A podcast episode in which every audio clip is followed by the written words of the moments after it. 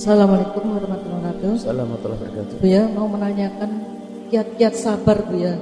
Tidak mudah emosi. Jadi kalau menghadapi anak atau mungkin menghadapi mungkin ada ujian atau musibah. Jadi tetap dalam kondisi sabar itu bagaimana? lawannya sabar apa? Mudah marah. Baik. Baik.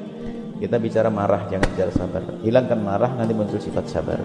Imam Ghazali kalau bicara itu, Imam Ghazali ngajak bicara sifat dohir. Coba, kalau kamu marah, kata Imam Ghazali, coba buka cermin. Mukamu kayak apa?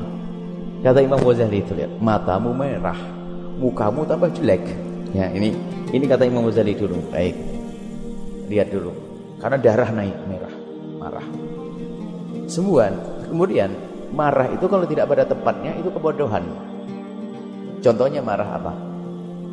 Anda dicaci, diolok, dibilang kamu goblok. Marah. Kenapa kamu marah? Saya dibilang goblok. Baik.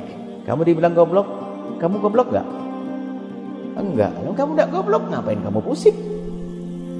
Atau kamu goblok? Iya, ya sudah pas. Ngapain kamu marah juga? Ini. Baik, itu di saat dicaci. Tapi dengan urusan yang lainnya, urusan suami sama anak, nah ini nak maka ada sahabat, ada nafsu dengan nafsu. Anak godaan memang luar biasa. Karena apa? Godaan yang menjadikan sebab indah dan juga menjadikan sebab tidak indah. Tidak usah jauh-jauh. Kita itu kalau ngajari anaknya orang bisa sabar. Itu kan. Ngajari anaknya sendiri nggak sabar ya. Coba. Dikit-dikit marah. Sampai nangis anaknya. Tapi ngajari orang anaknya orang. Sebelumnya kita tidak mengontrol makna cinta tadi. Kenapa kok kita anak kita salah sedikit langsung marah? Karena apa? Dia pengen anaknya cepat bisa. Gitu loh. Sehingga keburu-buruan kita dalam menginginkan anak kita bisa menjadikan kita itu nggak terima di saat dia tidak bisa. Lalu menjadi dia marah. Nah ini. Padahal perlu diperdam dulu lah. Suruh mikir ngajar anaknya orang bisa. Sama mohon maaf. Itu adalah terjadi pada saya juga kok. Kadang tak pikir, iya ya, kenapa saya marah ngajari anak saya? Dikit saja nggak paham langsung marah. Ini kan? Karena kita tidak ngontrol tadi. Kalau dipikir ya salah. Oh, sama orang lain bisa lembut sama sama istri gampang emosi, sama suami ada apa itu semuanya. Nah, maka ibu dipelajari adalah bagaimana redam amarah tadi. Marah diredam.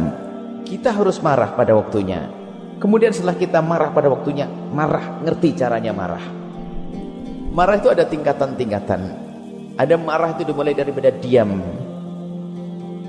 Kalau dalam Quran kan disebutkan fa'iduhunna nasihat kalimat yang lembut. Itu marah sudah. Karena kita tidak terima seseorang melakukan kesalahan, maka kita pakai nasihat. Istri melakukan kesalahan fa'iduhunna nasihat yang baik. Marah itu bukan luapan caci maki. Marah itu kan sebetulnya kita ingin membuat perubahan. Dia melakukan sebuah kesalahan. Yuk kita buat perubahan. Fa'iduhunna. Kasih nasihat dong istri. Setelah itu apa? Wahjuruhunna fil madhaji.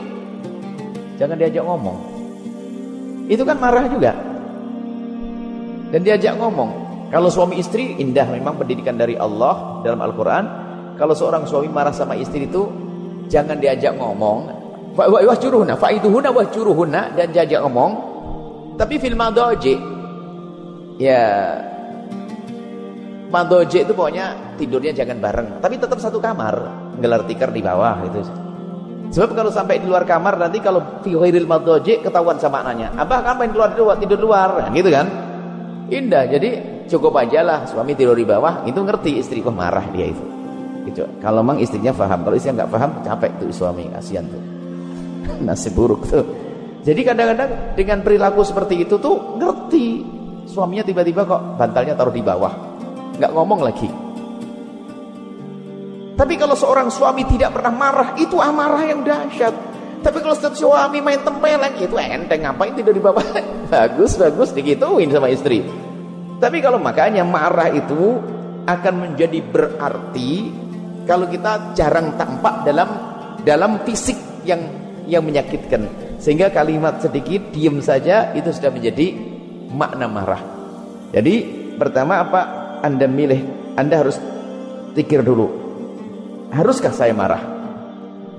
Haruskah saya marah? Satu, merindukan pahala itulah yang menjadikan kamu bisa sabar. Disakiti sama orang, pahalaku gede di hadapan Allah.